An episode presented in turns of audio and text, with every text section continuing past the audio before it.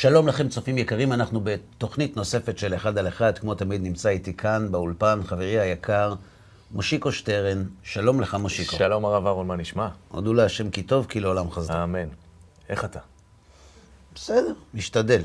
תגיד הרב, שאלה קצת אה, אישית. אתה אוהב כסף? כן, למה? מותר לאהוב כסף? לא יודע. זה תמיד דיסוננס כזה שמלווה אותי כל החיים. הרי- רגע, אתה, מה איתך? איפה אתה? איפה אני? כן. כסף הוא אמצעי וצריך אותו. אתה יודע למה. אמרתי לך שאני אוהב כסף? למה? כי אם הייתי אומר לך שלא, היה אסור לך להאמין לי. אהה. אה, בוא אני אגיד לך את- את הדברים כמו שאני רואה אותם, ואתה תספר לי אחר כך מהצד התורני או מהצד האמוני, איך זה עובד. כסף הוא תמיד איזה סוג של משהו שגורם להתלבטות. א', כמה מותר? איך מותר? האם זה טוב לעשות כסף? האם אנחנו יודעים מה אנחנו עושים עם הכסף, או הכסף משחית אותנו? ואיך זה מסתדר עם אמונה, עם יהדות, עם ערכים, וכולי וכולי וכולי. תמיד יש את ההתנגשות הזאת. אני לא מבין למה. זאת אומרת, לא, יש דבר אחד שצריך להגיד מראש. אנחנו, אנחנו מדברים על כסף שמגיע בדרך כשרה.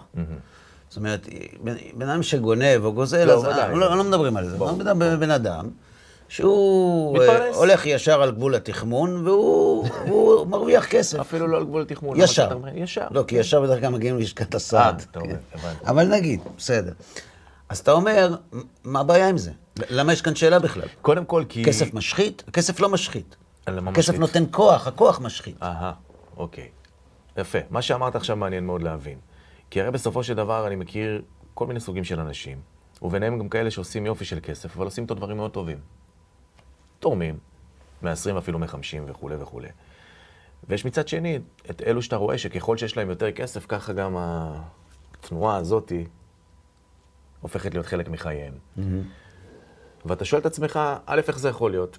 איך יכול להיות שכשיש לך יותר כסף, ואתה אדם מאמין, שוב, אנחנו מדברים על אנשים שמבינים את הערך של כסף לעומת ערכים, ערכי, ערכי התורה.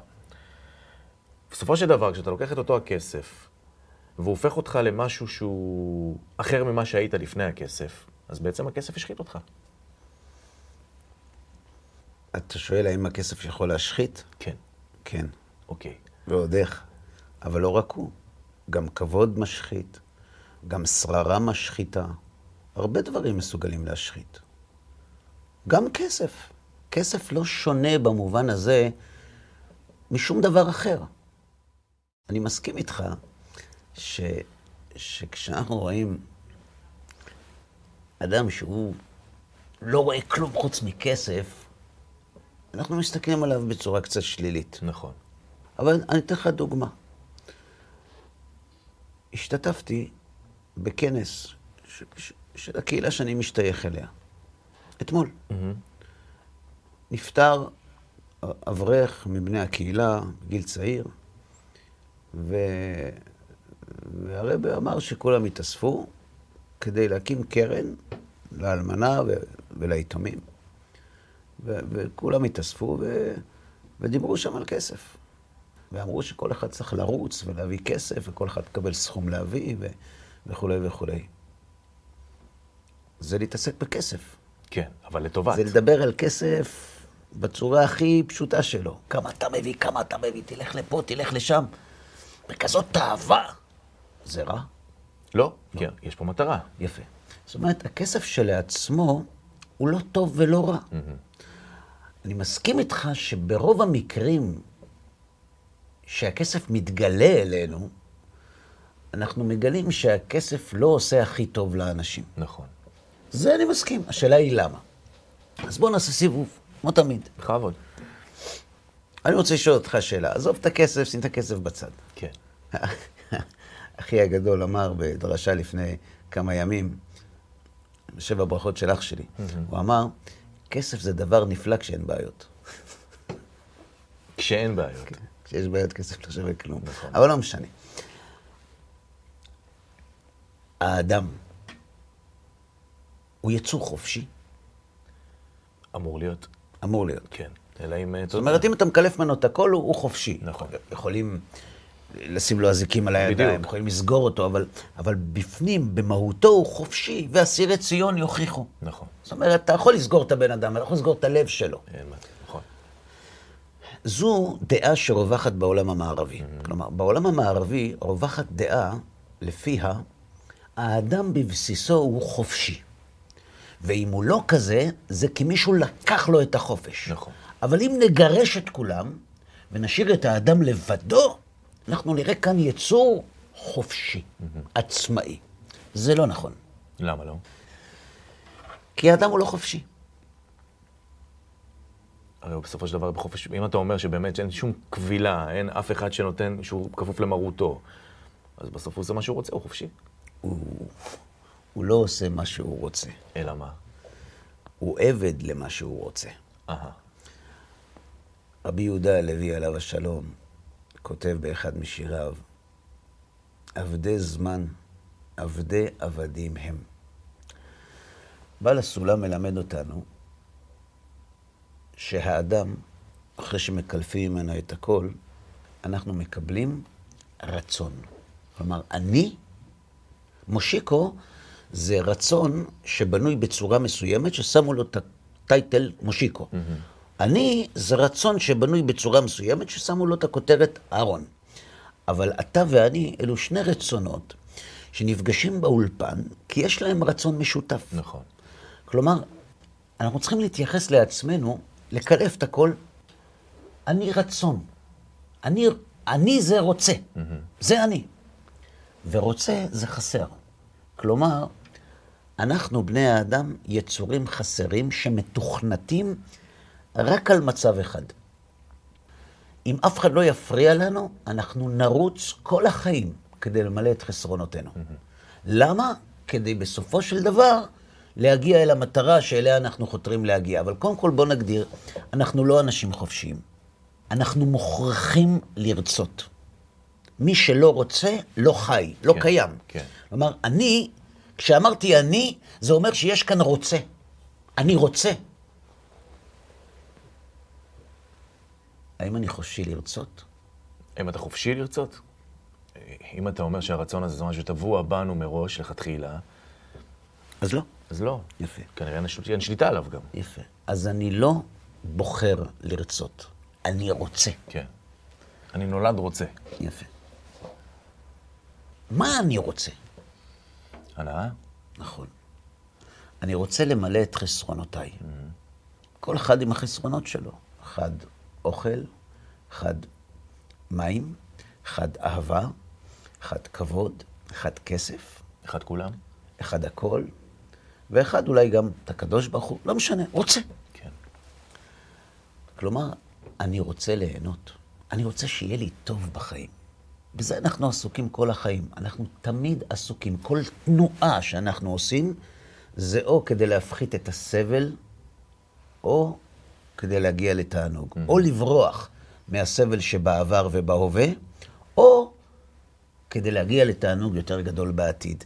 אם לא אחד משתי האפשרויות האלה, לא אתה ולא אני זזים מהכיסא. נכון. אנחנו פשוט יושבים. נכון. כלומר, אנחנו רוצים ליהנות. עד כאן אין לנו בחירה. כן.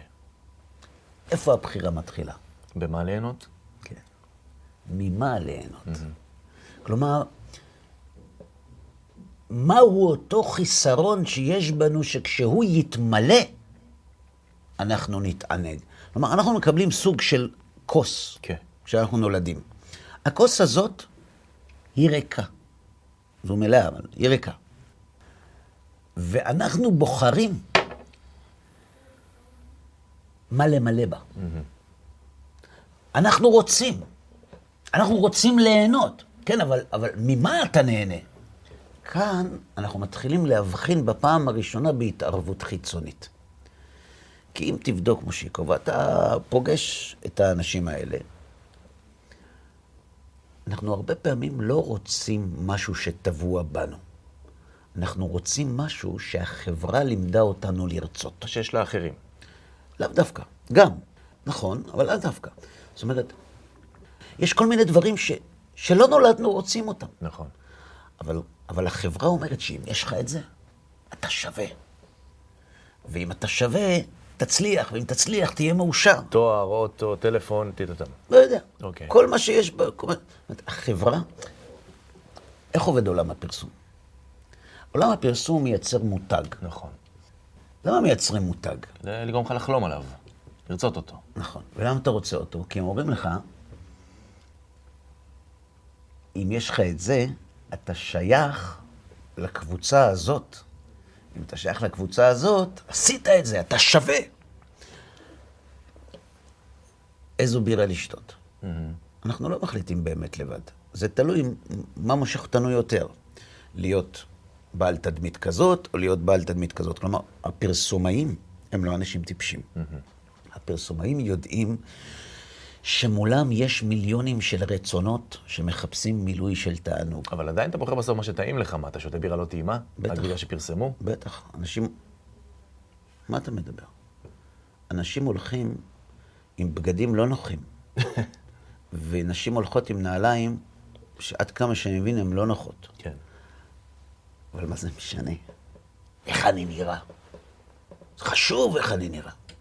כלומר, אני תוצר לוואי של חסרונות שמתמלאים, לא כי אני רוצה אותם, אלא כי אני חי בחברה. שאומרת שאם יש לך את זה, אתן לך דוגמה, לומד ילד בגרויות. כן. למה הוא לומד? בשביל הבגרות. אבא שלו, אמא שלו וכולי. כי אומרים לו שבחברה כזאת, אם אין לך תעודת בגרות ואתה לא הולך לאוניברסיטה, אתה לא חשוב, אתה לא נחשב, אתה לא מרוויח וזה לא שווה. נכון, אז החברה מחנכת אותו לזה. נכון. אני בא מחברה שלא מחנכים ל... ללמוד לבגרויות, מתבגרים בלי ללמוד. כן, אבל מחנכים- מחנכים להיות גדול תורה. או, בסדר גמור, אותו דבר, מסכים איתך. אני מגיע מחברה ששם אומרים לך, תהיה ירא שמיים, תהיה תלמיד חכם, תשקיע בלימוד תורה. ואז אני מתחיל לרצות ללמוד תורה, כי אם אני אלמד תורה, אני אהיה חשוב. כן. אותו דבר. בדיוק אותו דבר. כן, אותו דבר. ההבדל הוא רק בחומר הגלם. דהיינו, במה אני ממלא בי? מה אני רוצה? מה אני מאמין שאין לי, ואם יהיה לי, יגרום לי לתענוג. וזה בהרבה מקרים פועל יוצא של מה שהחברה מכתיבה. דבר נוסף, יש לנו גם נטיות. זאת אומרת, אנחנו נולדים עם נטיות, כך כותב הרמב"ם. אנחנו לא נולדים טבולה ראסה, אנחנו לא נולדים דף חלק. זה תורשה, זה, זה גנטיקה רוחנית, זה מה שאתה רוצה תקרא לזה. אנחנו לא באים לשולחן עם ידיים נקיות. זו איזה נשמה שמו בנו. גם זה נכון, נכון. אז יש לנו תורשה, יש לנו חברה, יש לנו גם חינוך. חינוך. כן. הורים מחנכים את הילד שלהם. ילד מסתכל על אבא שלו. ילד שרואה באבא שלו מודל להערצה, ירצה להיות כמו אבא שלו. נכון. ילד שלא רואה באבא שלו מודל להערצה, גם אם אבא שלו יגיד לו דברים יפים, הוא יגיד לו, תתכבד אבא, תעשה, נדבר עוד עשר שנים. כלומר, איפה הבחירה, איפה אני, הייחודי, נכנס לתמונה? איפה? לא בעצם הרצון, נולדתי איתו, אני רוצה. לא עם המטרה, ליהנות, אני רוצה. אוקיי. אין מי שלא רוצה ליהנות. אין מי שלא רוצה ואין מי שלא רוצה ליהנות. בשני הדברים האלה אין לנו בחירה. איפה הבחירה מתחילה? במה? במה ארצה שממנו אני אהנה. כן. או מה אני חושב שימלא אותי. נכון. עכשיו אנחנו מגיעים לכסף. נכון. יש כל מיני סוגים של רצונות. יש רצון לשליטה, יש רצון לכבוד, יש תאוות בשרים, יש תאוות אכילה ושתייה, יש תאוות בילויים, יש כל מיני תאוות, נכון? וזה מה שמבדיל אדם מאדם. נכון. יש אדם שכולם רוצים הכל, אבל סדר עמידת הרצונות משתנה מאדם לאדם ויוצר כאן קומבינציה אישיותית ייחודית. ואני אומר לך, תשמע, לא מעניין אותי כסף. תן לשבת מול הים ליהנות. בשביל מה צריך כסף? תן ליהנות, לראות את הנוף, ליהנות. הוא לא אוהב כסף. אם הוא לא אוהב כסף, הוא לא אומר לך בשביל מה צריך כסף. הוא אומר לך בשביל מה צריך כסף, כי הוא רוצה כסף, אבל יש לו משהו יותר חשוב. אז הוא שם אותו לפני הכסף. יש בן אדם שאומר לך, עזוב אותך. מה זה כסף? כסף בא, כסף הולך. תן לאכול, אהרון. תן לאכול. בשביל מה צריך כסף? בשביל ליהנות. אז תוצאתי 200, 300, 2,000, 10,000 שקל. בן אדם קונה בקבוק יין ב-50 אלף שקל. מה? תן ליהנות. בשביל מה יש כסף? זאת אומרת, אצלו סדר עמידת הרצון זה תאוות אחיך, ואחר כך הכסף. יש מגוון של רצונות בחנות. אבל בכולם השתמשת באמצעי שקוראים לו כסף. יפה. לכן תאוות הממון היא חזקה יותר מכל התאוות. כי אמא שלי, כן, הבנתי. אתה שאלת אותי בתחילת התוכנית, בצדק, אתה בא מהחיים. אתה אומר לי, אהרון, תאוות ממון מריח לי לא טוב. למה אתה אומר דבר כזה? אמרתי לך, כסף זה טוב. כי כולנו בסירה הזאת. כי אנחנו בתוכנו יודעים שהתאווה שלנו לממון גדולה יותר מכל התאוות. ולכן זה נתפס בעינינו כדבר שלילי. רבי צדוק הכהן מלובלין מסביר למה. למה תאוות הממון היא כל כך גדולה? מה הוא אומר? אתה יודע, שמשון הגיבור היה שופט את ישראל. הייתה לו אישה, פיתו אותה הפלישתים, היה לו כסף. גם. איך הם פיתו אותה? אז כתוב שהם פיתו אותה בכל מיני דברים לא טובים. אבל בסוף בסוף הם שברו אותה עם כסף. ככה הוא כותב. תראה. כותב רבי צדוק הכהן, והם לא יכלו לה עוד בתאוות אכילה וניאוף, על כן התחכמו להסיתה בתאוות הממון, שהוא שורש התאוות. ועל כן נקרא כסף, לשון כיסופים, חמדה וחשק, כי היא חמדה הכוללת כל חמידות העולם. והכל משיגים על ידי ממון. ועל כן מי ששקוע באיזו חמדה אחרת, אינו נקי גם מזו. וגם הנקיים משאר חמדות מכל מקום אין נקיים מחמדת ממון. שיש, שממונם חביב עליהם מגופם. אתה יודע, צ'יקו, מי חביב עליהם ממונו יותר מגופו? ממונה יותר מגופו? כן. אומרים חז"ל צדיקים. צדיקים חביב עליהם ממונם יותר מגופם. מה אתה אומר? זה נשמע הפוך, כאילו. למה? לפי שאין פושטים ידיהם בגזל. הוא כל שקל שיש לו הוא נקי מכל כך הרבה חומרות, ואולי אז זה... הוא שומר עליו. שומר עליו ככה. אומר רבי צדוק הכהן, זה נכון, זה יפה, אבל זה חמדת ממון. גם זה. זה חמדת ממון מתוך מקום חיובי, אבל אי אפשר לברוח מחמדת ממון. לא הרשעים ולא הצדיקים. ההבדל בין הרשעים לצדיקים זה שבגלל שיש חמדת ממון בצדיק, הוא שומר על הכסף שלו כי הוא הגיע בטהרה וקדושה, והרשע שומר על הכסף שלו כדי שיוכל ליהנות איתו, אבל שניהם אוהבים כסף. אי אפשר לברוח מזה.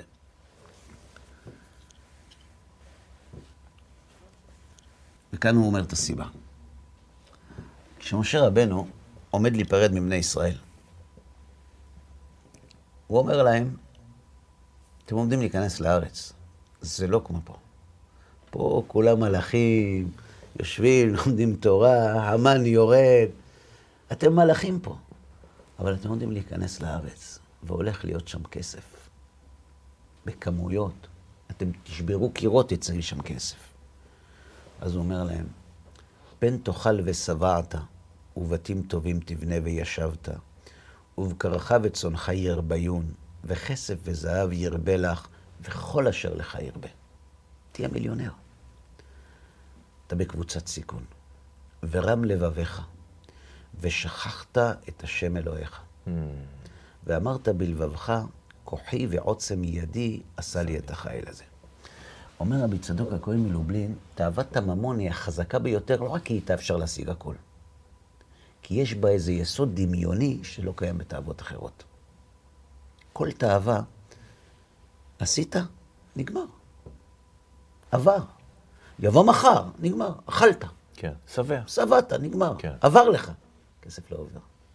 אף פעם לא סובלים ממנו. כי אף פעם לא שבעים ממנו. תאר לעצמך מצב שבן אדם יש לו תאוות אכילה, ולמערכת העיכול שלו יש ערובה שהכל יוצא ממנה. הוא היה מפסיק לאכול? ככה אנחנו רודפים אחרי כסף. וואה. תראה מה הוא כותב. כי עיקר ההשכחה מהשם יתברך יותר מכל התאוות, זה על ידי ממון. כמו שכתוב. ועל ידי אכילה לבד, שהוא התאווה הראשונה, אדם לא מגיע לשכחה, רק על ידי ריבוי ממון, שמזה בא לגאות, וכל תאווה היא רק לשעה, ורגע התאווה, ואחר כך כלא היה. מה שאין כן ממון, שיוכל האדם לטעות ולחשוב שהוא קניין הקיים בידו כל ימי חייו. על כן מזה יכול לבוא כל רע ששורשם הגאות. אתה יודע למה כסף מסוכן? בגלל הדמיון. בגלל הדמיון. בגלל שהוא יכול להפוך אותנו לגאוותנים, והגאווה היא השורש של כל הצרות שעוברות על האדם בחיים. זה מזכיר לי איזה סיפור, אני לא זוכר מי אמר אותו. אני זוכר שקראתי אותו באחד הפעמים שלמדתי משהו בשבת, ובאותו הסיפור דובר על איזשהו עשיר שהיה לו המון המון נכסים, נדל"ן, בכל העולם. הוא הגיע לאיזה צדיק גדול, אני לא זוכר מי. ואותו צדיק הזהיר אותו, אמר לו, המעשים שאתה עושה, וזה חבל. אז הוא אמר, הרב, תיקחו לי בלונדון, יש לי בפריז, תיקחו לי בפריז, אני בניו יורק, אני... איפה שתיקח, אני מסודר. אז הוא אמר, לא צריך לקחת ממך כלום, צריך לקחת אותך מזה. נכון, מסכים. כלומר, יש שתי סיבות למה תאוות הממון קשה לשליטה יותר מהתאוות האחרות. אחת, בגלל שתאוות הממון היא תאווה לכלי שאיתו אפשר למלא את כל התאוות האחרות. זאת אומרת, אתה הולך על מולטי סיסטם. והסיבה השנייה זה שהיא לא נגמרת. וכיוון שהיא לא נגמרת, היא תאווה שאין לה סוף, כי אין אדם מת וחצי תאוותו בידו. היא גם מייצרת איזה סוג של ביטחון אינסופי כזה, כמו שאמר פה הצדיק, בכוחי ועוצם ידי. עכשיו, הכוחי ועוצם ידי הזה גם מייצר מציאות שבה אתה מרגיש שמותר הכל. הכל מותר. אם אתה יש לך כוח, הכל מותר. למה אסור? כי החברה תעניש אותך. אבל אם יש לך כוח, אז הכל מותר. אז אתה תעניש את החברה. נכון. מלך פורץ גדר ואין מוחים בידו, הכל מותר. הכל מותר. נכון, מסכים איתך. אז בוא פה תסביר לי, אם אנחנו מבינים את זה, והדמיון הזה הוא שורש ואם כל התאוות, ובסוף, בסופו של דבר, אנחנו רואים במבחן התוצאה שאנשים שמגיעים לכוח ולכסף, וכסף שעושה כוח, בסופו של דבר, קשה לו למצוא רבב בהם, נקרא לזה ככה. אז מה התורה אומרת לנו? אל תעשו. לא, מה פתאום, חס ושלום. כסף זה לא רע. אני זוכר את הרבי מלובביץ' שאומר לאחד השואלים שם בחלוקת הדולרים על השירות, והוא אמר לו, זה דור של השירות, בטח תהיו עשירים, חשוב מאוד. תכף אני אספר לך משהו על זה. הרבי מלובביץ' זה הצדיק, קדוש לברכה. מהר"ל כותב שיש בתאוות הממון וריאנטים. יש גם צ'יפים, יש הכל, מה שאתה רוצה.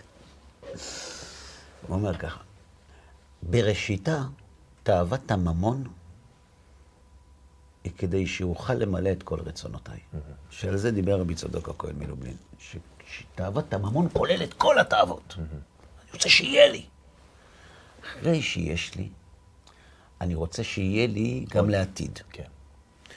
אבל אתה רואה דבר מעניין. אתה רואה שיש אנשים שביטחו לא רק את העתיד שלהם, ביטחו את הנינים של הנינים שלהם אם העולם לא יחרב. נכון. והם עדיין עם רצים אותו בכל הכוח. ברן, עם כן. אותו לעשות כסף. כן. אפילו עוד יותר. זה אומר ככה. יש שני שלבים, יש שתי קומות בתאוות הממון. קומה ראשונה זה מילוי הצרכים. יש אחד שרוצה ככה, יש אחד שרוצה ככה. רוצה שני חדרים, רוצה עשרה חדרים. אבל ש... להשתמש. מגיע שלב שכבר יש לך. אז אתה כבר לא רוצה כסף בשביל להשתמש. אתה רוצה כסף בשביל שיעמוד. קוראים לזה נכסיות. ביידיש קוראים לזה קפיטליזם. זאת אומרת, אני רוצה שיהיה לי נכסים. אבל למה? כי עכשיו אני כבר לא צריך כסף בשביל להשתמש. אני צריך כסף כדי לקבל כבוד. נכסים זה מתוך מקום של כבוד? כן, לזה אין גבול. אה, לא לדאוג לילדים, למש... זה הוא כבר דאג. אה, אנחנו מדברים על אחד שכבר דאג לכולם. למה אתה ממשיך לרוץ? כן. בשביל כבוד. כלומר, הפסקתי לרצות כסף כדי למלא את צרכיי החומריים, כיבוש. ועכשיו אני רוצה כסף כדי שבמדד עשירי העולם אני אהיה למעלה. כבוד. תגיד, אתם גדלתם עם המשחק מונופול? כן, כן? רק עם כיפה. אה. כי אני זוכר את המשחק הזה כמשחק משחית. למה משחית? מה אתה עושה שם? מה אתה עובר לי במלון? אתה קונה ערים, אחרי זה בונה בהם דירות ומלונות, וגורף כסף מכל מי שעובר שם. מה זה מלמד את הילד? דברים גדולים. ספר לי. תכף, תזכיר לי בהמשך. אוקיי. זאת אומרת, יש לנו שתי קומות. קומה אחת זה תאווה בשביל שיהיה לי, ובזה אנחנו משתנים אחד מהשני, אחד יהיה לי ככה, אחד יהיה לי ככה, אבל שיהיה לי כדי שאוכל לחיות. אבל אם עברנו את זה וטיפסנו לקומה של כסף לשם כבוד, שמה אין סוף. כי לכבוד אין גבול, ולכן אני ארצה שיהיה לי כמה שיותר. ואם יש אחד שיש לו יותר ממני, אז כל זה איננו שווה לי. וואה. לכן, תאוות הממון היא תאווה מסוכנת. היא לא רעה, היא מסוכנת. למה אני אומר שהיא לא רעה?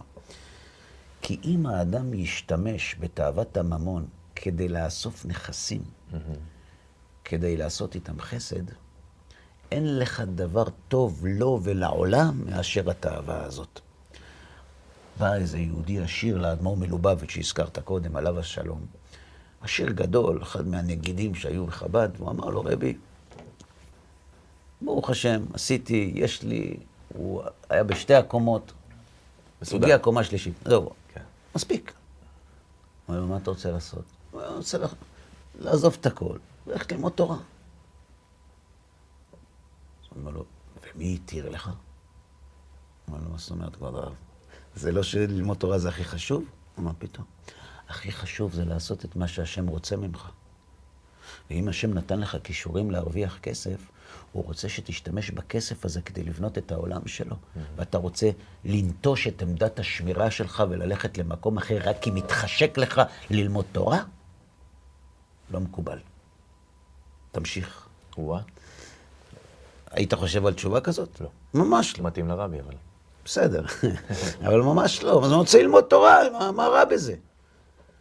תשתמש בכישורים שהשם נתן לך. השם נתן לך כישורים של כסף, תשתמש בכסף הזה, רק תעשה עם הכסף הזה דברים טובים. שואל אותך, לכבות תאווה כזאת לאדם כזה, זה לא עוול? זה לא נזק לעולם? אתה יודע, כותב האור החיים הקדוש, האלשיך הקדוש, ועוד, שאושר זה לא כישרון. אומר מהר"ל מפראג, כמות הכסף בעולם היא קבועה. היא משתנה בחלוקה. כתוב בפסוק, כי לא ממוצא וממערב ולא ממדבר הרים. כי אלוהים שופט. זה ישפיל וזה ירים. כלומר, העושר זה שהקדוש ברוך הוא לוקח מעשרה ושם אצל אחד. אומר האור החיים הקדוש, העשירון העליון. ומטה ידו עמך, כתוב בתורה. מה זה ומטה ידו עמך? פשט רגל איתך. מה זאת אומרת פשט רגל איתך? פשט רגל לבד, מה זה קשור אליי? הכסף שהיה אצלו עבר אליך. הקדוש ברוך הוא לקח כסף מאנשים, שם אצלך, כדי שאתה תפרנס אותם. וככה גם להם יהיה טוב, וגם אתה תזכה. וככה גם להם יהיה טוב, וגם אתה תזכה. כלומר, עושר זה לא משהו שעשיתי ואני שם בצד והולך. שמו אצלך פיקדון, לאן אתה נוסע? חכה שיבואו לקחת את זה, ואז תלך ללמוד תורה. עושר זה לא דבר רע. השאלה מה עושים עם העושר. כתוב על רבי יהודה הנשיא שזבל פרדותיו היה רב מעושרו של שבור מלכה. וואה. זאת אומרת, עשיר כקורח. בסוף ימיו כתוב, הרים את עשר אצבעותיו לא נהניתי. ואמר שלא נהנה מן העולם הזה אפילו באצבע קטנה. נכון. אז מה עושה עם הכסף? חלק אותו. נכון. כסף זה לא רע. יש סיכון בכסף. יש סיכון שכשאדם רודף אחרי כסף, הוא שוכח. אבל תמיד חשבתי על זה, גם אם נתת דוגמת רבי יהודה הנשיא, שאמר שלא נהנה. בסדר, אבל ברור לנו ש... שישן על מיטה טובה מאוד. ברור לא נהנה ש- לצורך עצמו. אהה, אז מה, כאילו זה לא נקרא הנאה, לגור בבית כזה, כשאתה- משרתים, כשאתה נותן אוכל, לי לאכול כל פרי בעולם מגיע אליו לשולחן. שיקו, כשאתה מזמין אותי לשולחן, ואני יושב אצלך ואוכל, אני נהנה בשבילך. אני נהנה כי אתה מארח אותי. אם הייתי בבית שלי, לא הייתי מכין לעצמי כזה אוכל. יש אנשים במדרגה גבוהה, שהם, גם אם הם אוכלים מן העולם הזה, זה לא עושה להם כלום. הראש שלהם במקום אחר. אדם מאוהב, מזמינים אותו לארוחת גורמה. הוא יושב ואוכל, על מה הוא חושב? על אשתו. על אשתו, על אהובתו, הוא לא חושב על האוכל, הוא לא נהנה. נצל את הזמן, לא כל יום אוכלים אוכל כזה, תאהב אותה אחר כך. הוא לא שם. אתה רואה אותו כמו כולם, אבל הוא לא שם. לכן מונופול זה חשוב. לא הבנתי. אמרנו שכסף זה לא רע, כן. רק צריך מושכות. כי הסוס הזה הוא פרא.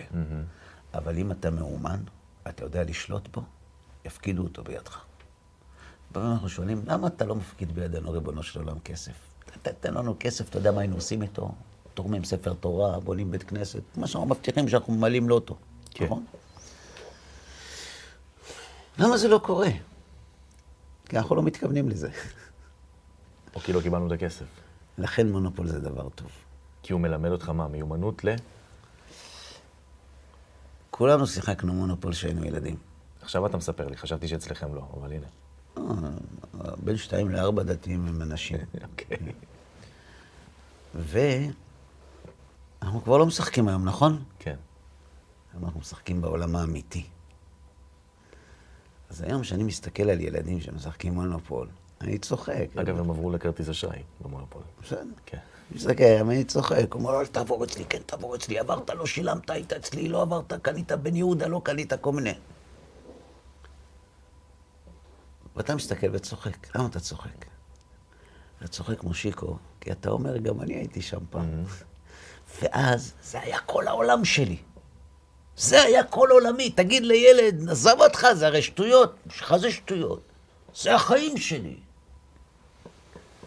אבל היום, אני מסתכל על זה, אם היום הבן שלי יגיד לי, אבא, עזב אותך, בשביל מה אתה מתעסק וזה, לא אני, אבל בשביל מה אתה מתעסק, אני דתי, אסור לי, אבל אתה מתעסק בנדל"ן, קונה, מוכר בניינים וזה, תשב תשחק מונופול, בבית, יש מזגן, הרבה יותר טוב.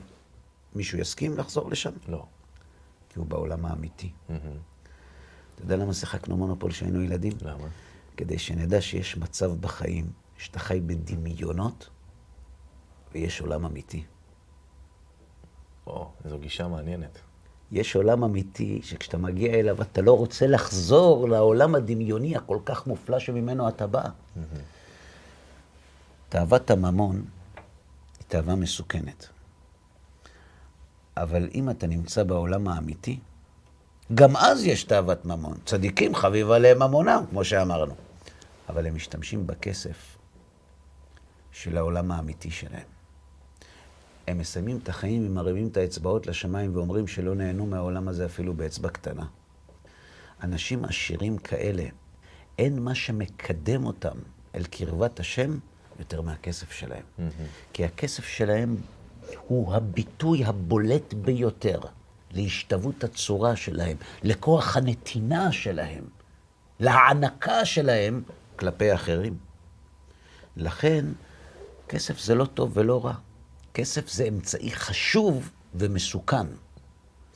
מי שלוקח אותו לעולם הדמיוני שלו, ואיתו רוצה למלא את כל התאוות והיצרים שהוא לא היה יכול למלא בלי כסף, הכסף הזה יהרוג אותו.